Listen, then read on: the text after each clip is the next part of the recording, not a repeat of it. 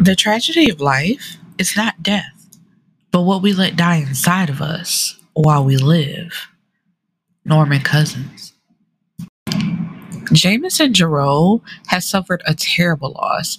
His wife of 18 years passed away the day she gave birth to their son. Consumed with grief and guilt over her death, Jameson has thrown himself into work and raising his four children without her. Two and a half years have passed since he lost his soulmate. The kids are growing up, and Jameson realized he needs a little more help with them than he wants to admit.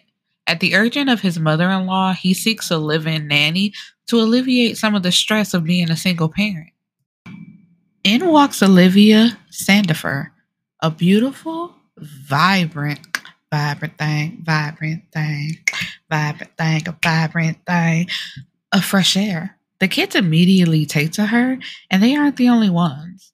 Jameson soon finds himself enthralled with a woman other than the one he's been with since he was 14 years old.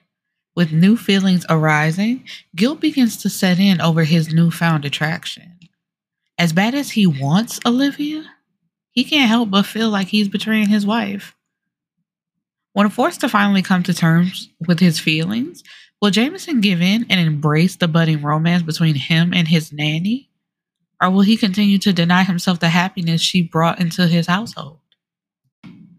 So we start with the married couple in labor. The wife, uh, Sharice, is getting ready to push, and her husband, Jameson, is like, you know, baby, we done did this three times before. We have three beautiful girls now it's time to bring my son into the world. You can do, you know, like coaching her through the birth. And she pushes him out, and it seems like everything is great. He's like, You did beautiful. But then Cherie says something is wrong. And he's like, What? And Jameson is a doctor himself. So, but they push him out of the room because it's like, You're not at work right now, and we have to work to try to save your wife. But unfortunately, she doesn't make it and you know this crushes his soul because he's like he's a doctor he should be able to save his wife. But first of all like i said you're not working right now and there's nothing you can do. So he has to go home with the baby boy and tell his kids that their mother isn't coming home. Excuse me. So then we jump forward to two and a half years later where he has to take care of four kids by himself. He still has his parents. He has uh three three brothers. Yeah, three brothers. Um, he's still in contact with uh his in laws, and his mother in law is helping him take care of the children. But she comes over and tells him, you know, you really need some help. Like you cannot continue to do this on your own. And plus, he's a doctor. Everybody knows how hectic a doctor's schedule is. So it's just like you really need some help around here. But he doesn't he doesn't want to get help. He's like, "No, I got it. I don't need any help. I can do this on my own."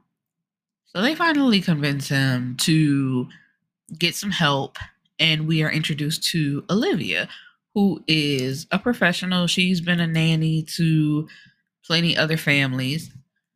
And so you know, she's moving in. So is Jameson, his brother Cartel, uh, either Reese or Reese, and uh, what's the last brother's name? Walker. Walker is the oldest, I believe, or second old. Anyway, so the four of them plus Olivia has a sister by the name.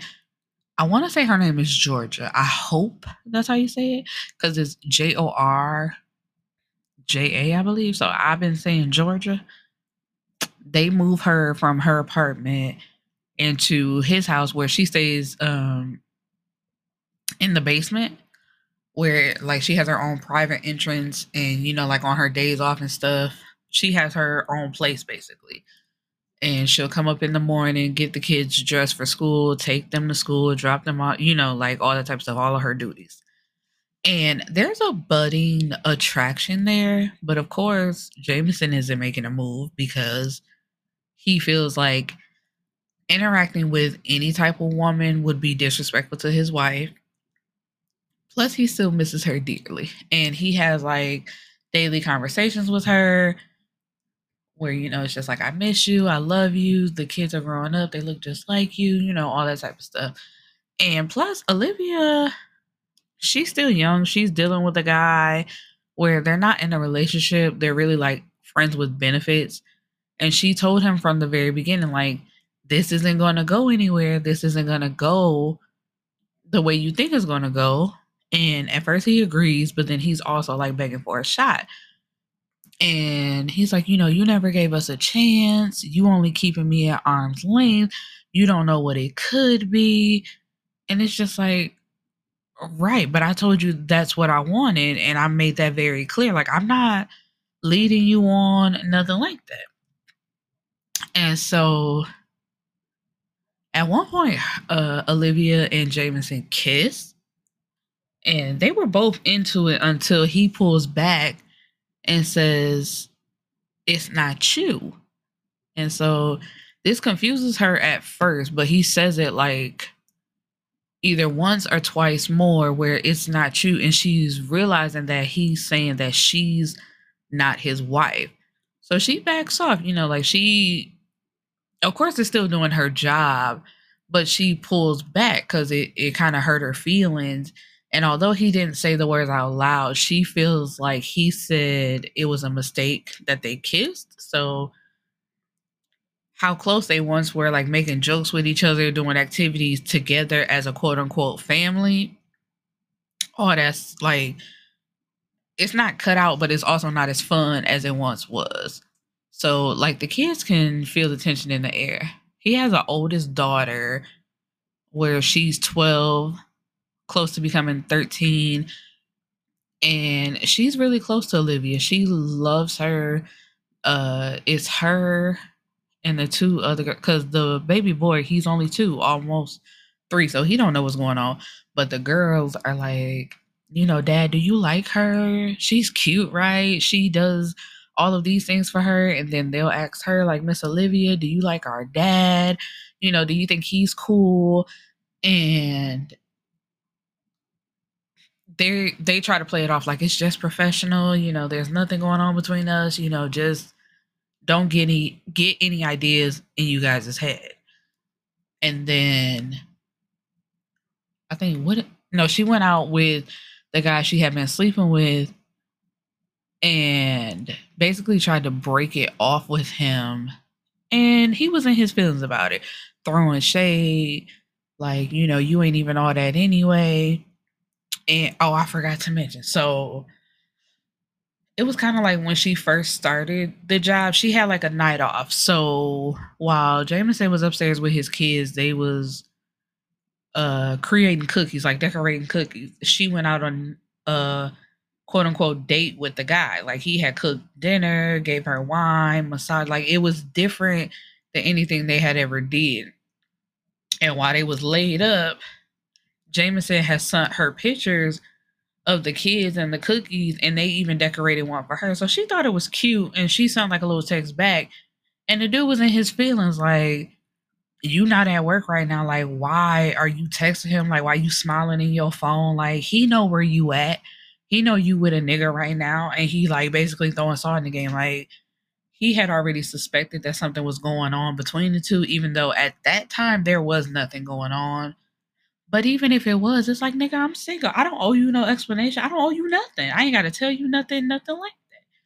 But when she went to go break it off with him, uh, you know, at the dinner, he was real rude. So she like paid for her portion and left. And she had to call Georgia to come pick her up. And Georgia basically told her, like, girl, what you thought was gonna happen. But while Jameson and Olivia is playing their little game. Georgia and Walker are hooking up where they both claim that they two player to be tied down. So they both just quote unquote having fun with each other. And she like, girl, you know you ain't want to be with that man anyway. And you knew he wasn't gonna take it like that. So basically I told you so. So when she gets home and goes like in the basement to her spot, Jameson is sitting on her couch waiting for her, and she's like, you know, where the kids at? He said they with their grandparents.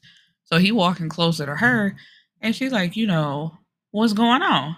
So he asks her, like, did you have sex with him? She's like, no. And he says he can never touch you again. She's like, he won't, you know. And he's like, I'm tired of fighting these feelings that I feel. I want to be with you. And of course, she wants that too, but she's also scared. She's like, if we do, I don't want to do this with you. And then you turn around and say it was a mistake again. And he's like, you know, no, I didn't even mean that the first time. I was just scared, but I want to see where this goes with you. Like, I'm tired of fighting this.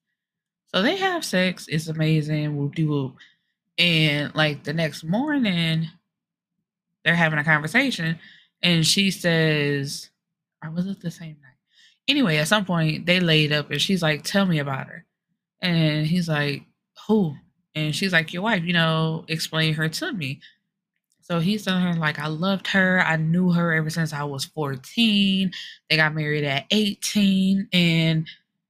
of course, like as married couples do, they had their ups and downs, but she was his soulmate. And he says he doesn't feel her anymore because basically, like, she was communicating with him, telling him that Olivia was the one for him.